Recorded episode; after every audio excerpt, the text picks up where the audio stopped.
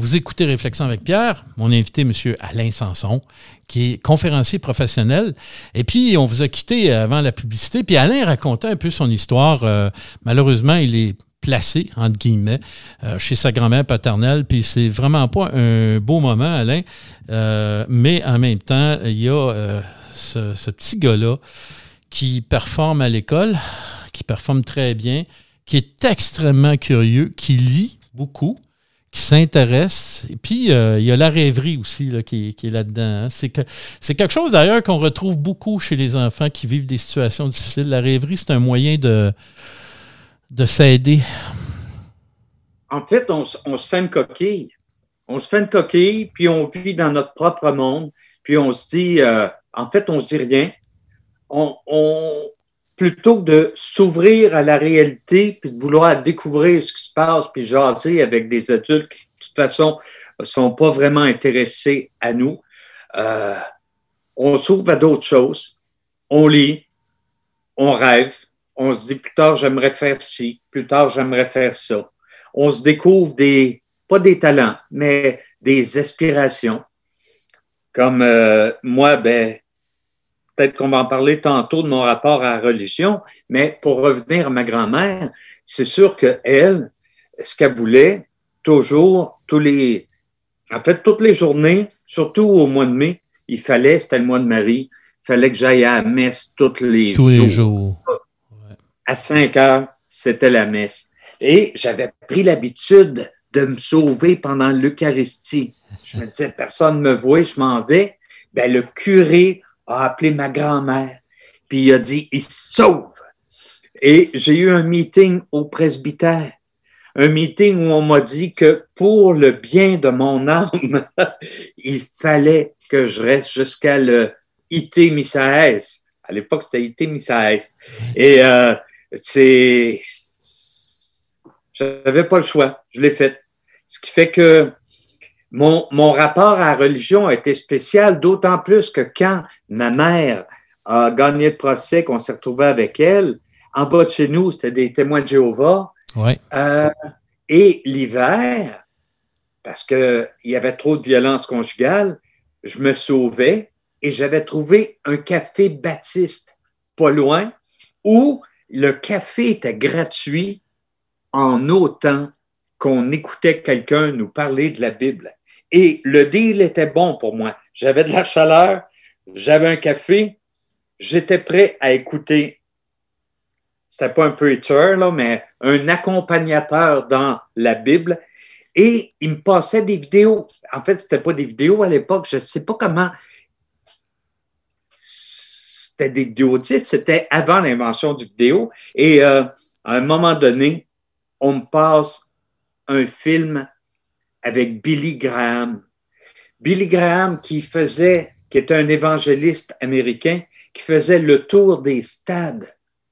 Et Billy disait, levez-vous, puis tout le monde dans le stade se levait. Approchez-vous, tout le monde approchait. Et je me suis dit, wow, il y a donc de l'influence sur tout ce monde-là.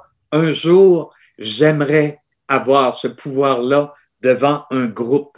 Et ça a été à l'origine de mon désir de devenir conférencier motivateur. Pourquoi? C'était donc beau.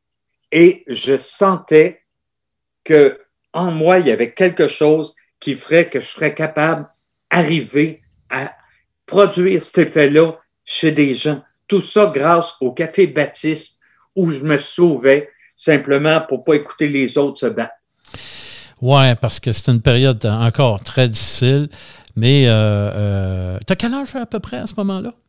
Rendu là, je suis rendu à quatorze quinze. Oui. Puis, euh, puis tu continues à travailler. Hein? Tu vas faire cinquante-six métiers. Hein? C'est fou.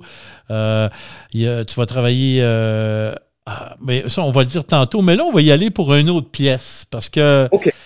Une, tu vas voir, ben, en tout cas, tu vas, naturellement, tu as choisi cette, cette pièce-là. Euh, elle ne dure pas longtemps, mais je pense qu'elle Ça dit ce que ça veut dire. Vous écoutez Réflexion avec Pierre, mon invité encore une fois est M. Alain Sanson, qui est conférencier, motivateur, conférencier professionnel. Et euh, allez voir euh, son site internet, alain sanson point org. Euh, c'est très, très bien fait. D'ailleurs, ça va vous donner une bonne idée de ce que fait euh, notre, euh, notre, notre invité, Alain. Alors, c'est parti pour la pièce. Les cons sont les très proches parents des caves. Si ce n'est que les caves ont la tête un peu plus concave. Les cons sont peut-être un peu plus cons que les caves. Oui, mais les caves seront toujours beaucoup plus caves que les cons. Les cons sont quelquefois intelligents, mais ça ne les empêche pas pourtant de faire les caves de temps en temps. Les caves, y a rien à faire avec eux autres, lui ils sont cons, moins c'est de leur faute. Allez donc blâmer leurs enfants. Les cons sont de la confiture de carottes. D'ailleurs, les caves sont aussi cons que les cons sont caves. Les cons sont convaincus qu'ils sont pas caves. Pourtant, les cons sont sûrement pas moins caves. Les caves sont cons. Les cons sont quelquefois intelligents, mais ça ne les empêche pas pourtant de faire les caves de temps en temps. Les caves, y a rien à faire avec eux autres, lui ils sont cons, moins c'est de leur faute. Allez donc blâmer leurs enfants. Les cons.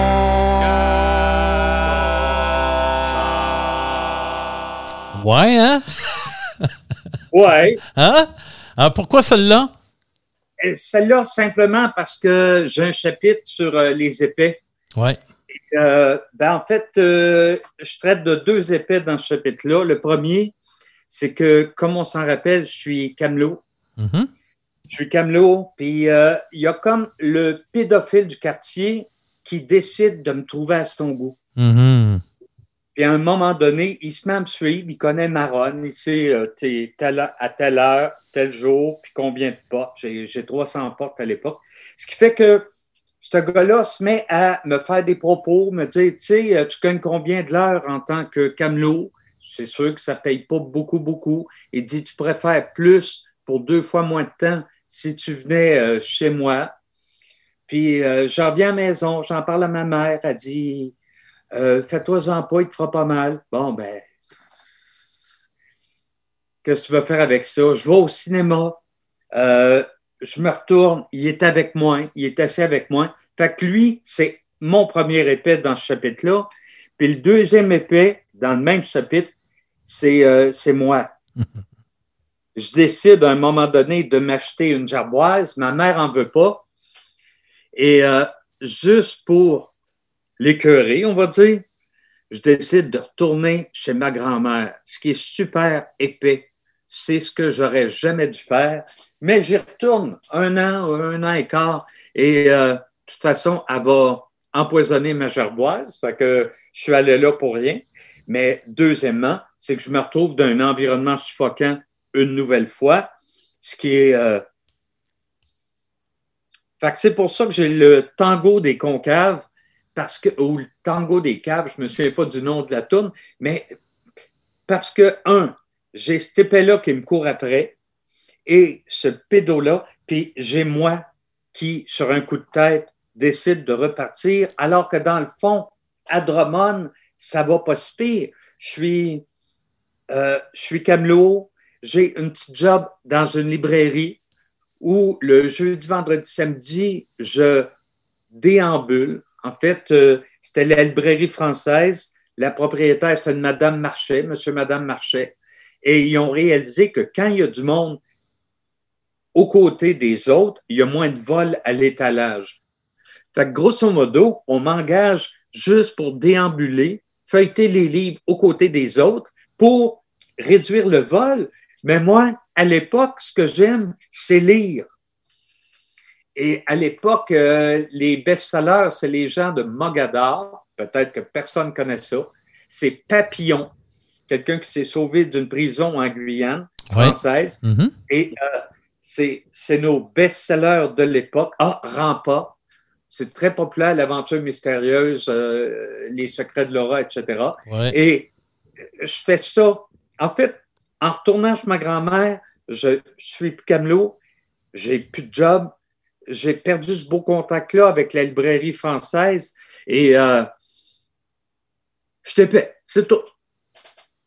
Oui, parce que, mais en même temps, quand un enfant, à ta défense, quand un enfant, justement, est dans un milieu qui est aussi stérile puis qui, qui est difficile, bien souvent, justement, on écoute moins notre intuition. Puis on en fait plus de gaffe. Fait qu'en plus de se faire taper dessus, on a tendance à se taper soi-même dans, dans les environnements. Et ça, on le remarque énormément euh, chez les enfants. Euh, puis ça peut aller très loin, là, c'est pas pour rien. Les prisons sont remplies de, de gens, justement, qui se tapent dessus. Hein. Euh, ben oui. Oui, c'est... c'est ouais.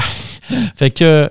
Euh, alors, un moment, et, et, dans le livre, il y a quelque chose de, de très beau aussi, c'est la, il y a de la tendresse aussi, euh, il y a cette jeune fille que tu vas rencontrer, puis euh, vous discutez, vous passez des heures ensemble, euh, entre autres dans, dans le parc, là, je pense qu'on est à Drummondville, là, tu diras si je me trompe, mais j'ai trouvé ça euh, très beau, euh, rempli de, comment je pourrais dire ça, de, de naïveté, mais dans le bon sens.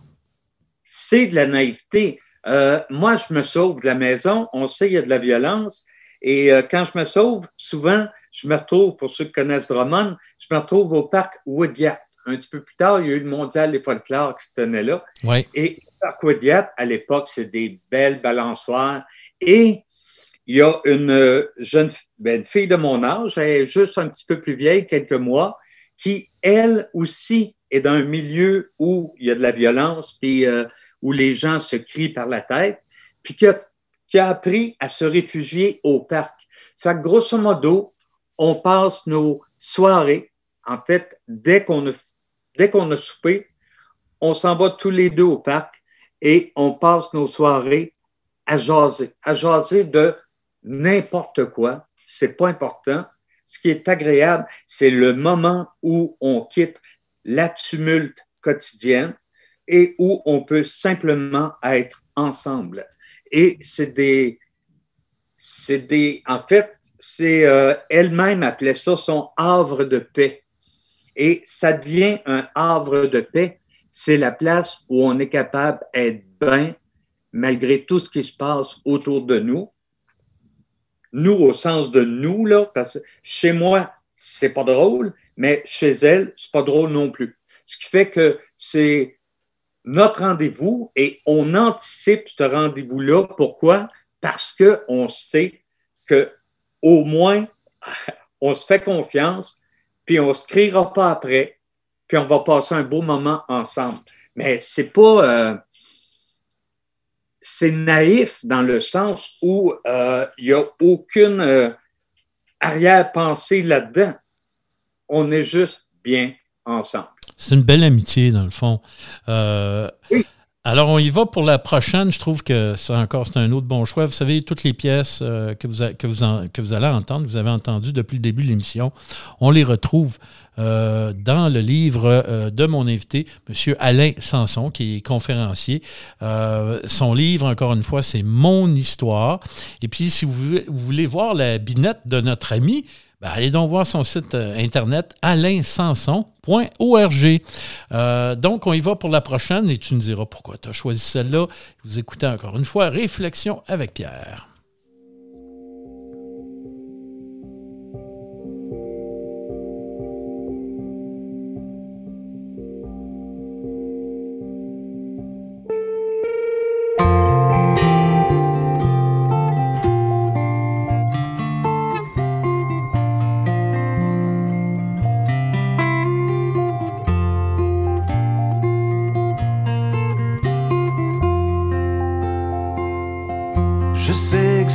Pas le paradis. même si on fait ce qu'on peut, il y aura toujours plus beau qu'ici, toujours plus vert, plus bleu. Et pourtant, de temps en temps, je me surprends à être heureux, même si les jours nous laissent trop souvent des grands cernes sous les yeux. Il y a des soirs, j'ai espoir qu'on arrivera tous les deux à danser sur nos jours les plus noirs, même si, comme on dit, je sais que c'est pas le paradis, mais c'est ce qu'on a de mieux. Rien n'est toujours parfait ici, nos anges sont paresseux. Et pourtant, de temps en temps, je me surprends à être heureux. Je dirais pas que c'est le bonheur toutes les heures, je mentirais pas pour si peu. Mais des fois, y a de la joie, et bien assez pour nous deux. Et dis-moi donc ce qu'il y a de plus important qu'ici, maintenant.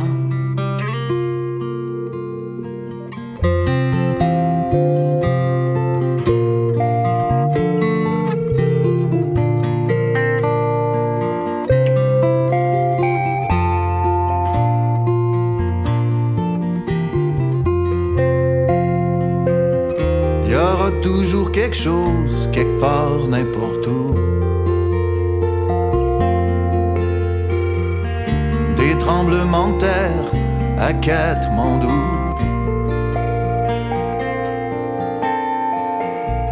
des pirates de l'air, des présidents fous. Je sais que c'est pas le paradis, même quand on fait ce qu'on peut, mais il y aura toujours bien pire qu'ici, même gris, même quand il pleut. Et pourtant, de temps en temps, je me surprends à être heureux. Et si l'avenir est plutôt branlant, manquerait juste si tu veux que tu viennes, que tu me tiennes et que tu me dises dans le blanc des yeux que tu m'aimes et qu'il n'y a rien de mieux qu'ici, ici, maintenant.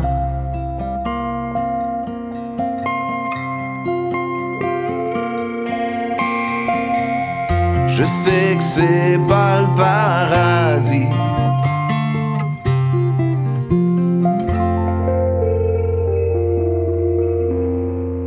ah, ce choix musical, ben, c'est, euh, c'est mon invité euh, qui a... Qui a trouver cette euh, très belle euh, chanson qu'on peut retrouver euh, en référence dans son livre, euh, donc Alain Sanson, Mon Histoire. Euh, Alain, j'ai, j'ai, j'ai, j'ai emprunté cette pièce qui est beaucoup plus tard dans le livre, dans, plus dans les derniers chapitres, mais euh, je, je trouvais qu'elle était belle, puis en même temps, tu vois, on vient de parler de cette jeune fille, puis euh, euh, y a toute cette douceur, euh, hein, euh, Cette, euh, cette beauté simple que, que, qu'on retrouve là, dans cette euh, chanson. Absolument, mais je vais, je vais la recadrer. Oui, vas-y. En, en, en, j'ai seize ans quand je deviens euh, cuisinier au McDonald's. Et oui, j'étais des burgers. Sauf qu'à un moment donné, je décide de changer de carrière et je deviens assistant gérant au A et W. À l'époque, je suis ours également. Et euh, je suis bon, sérieux, là. Je me suis, hey, ça fait plus de trente ans, je me souviens de mon texte, meneu, meneu. Sauf que... Euh, attends, au attends. Moment... Donc, tu faisais la mascotte chez A et W?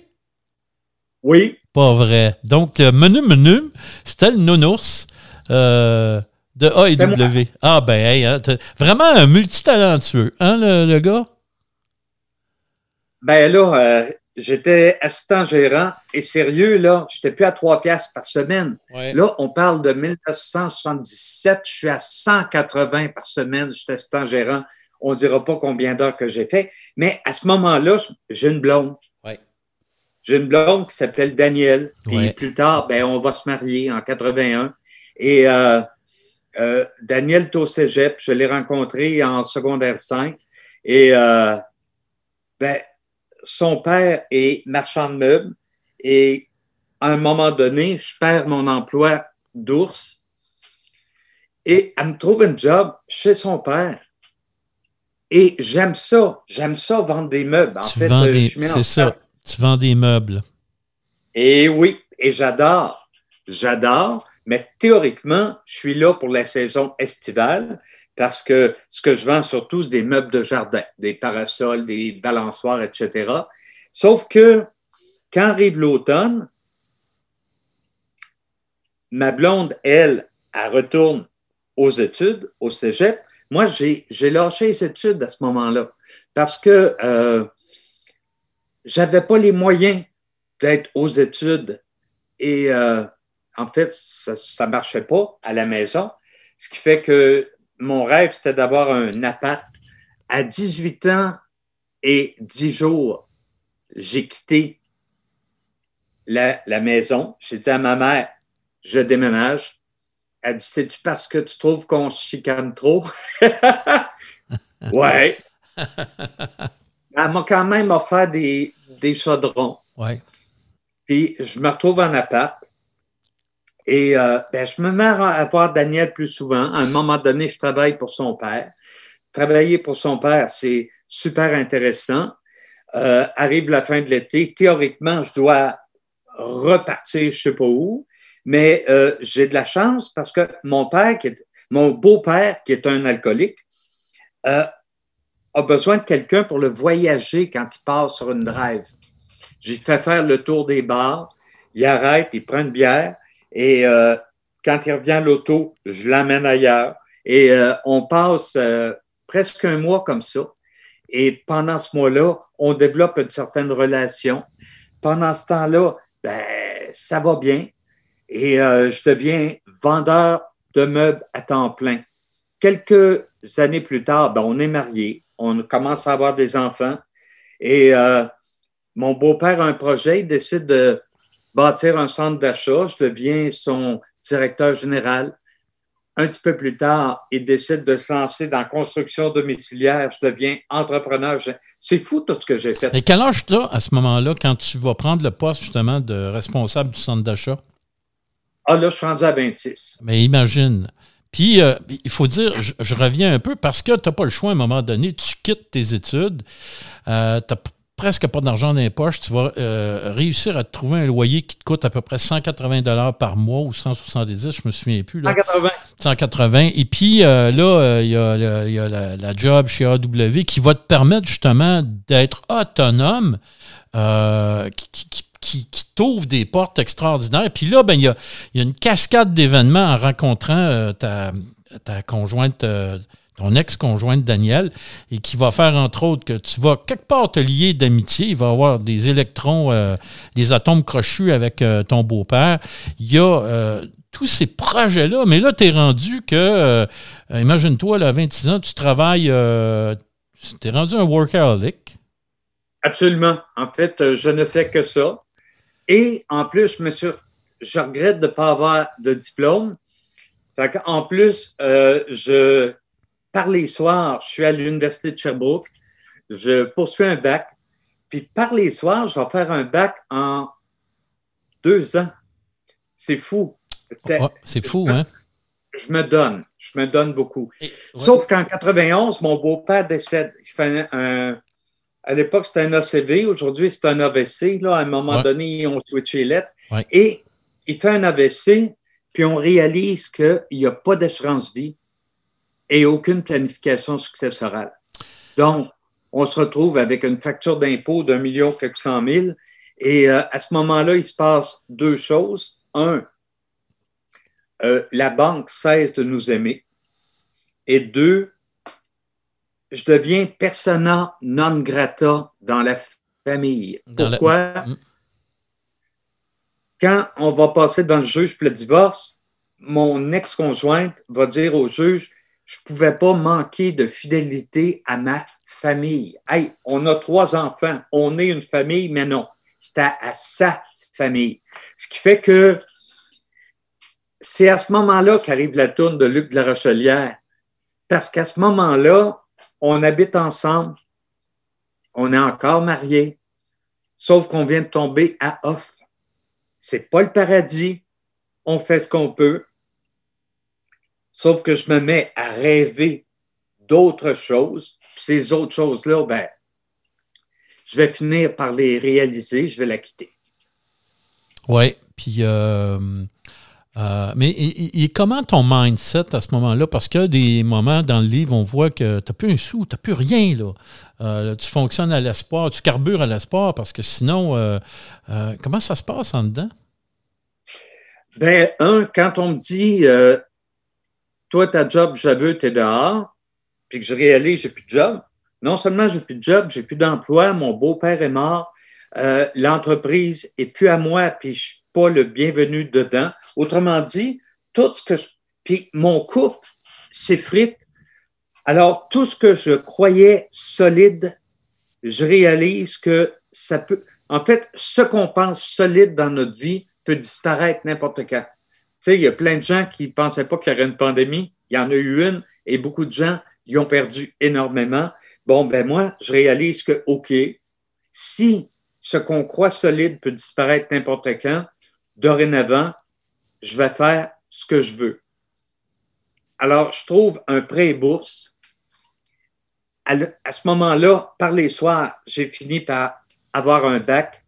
Je m'inscris au M B A à l'U Q A M. Au deux cent quinze Sainte-Catherine.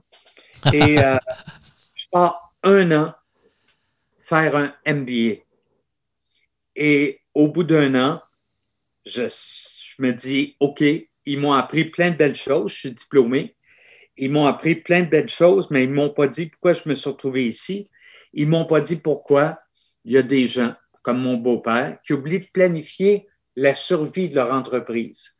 Je me dis, avant de me trouver un emploi, je vais simplement lire sur l'entreprise familiale puis essayer de comprendre. Je me mets à lire à peu près tout ce que je trouve sur l'entreprise familiale et je tombe sur les livres de Léon Danco dont j'aimerais vraiment parler dans le prochain bloc. Et là, on va garder le challenge, justement. Euh, après les pubs, ça tombe très bien. Euh, notre euh, conférencier, Alain, Alain Sanson, va, euh, va venir vous parler ben, ce qu'il a fait avec ça. Ça, c'est un beau moment de résilience. Alors, restez avec nous. Vous écoutez Réflexions avec Pierre. Vous pouvez également nous écouter directement sur le site Internet C K V L euh, en cliquant « Écoute en direct ». Alors, c'est parti. On vous revient après la publicité.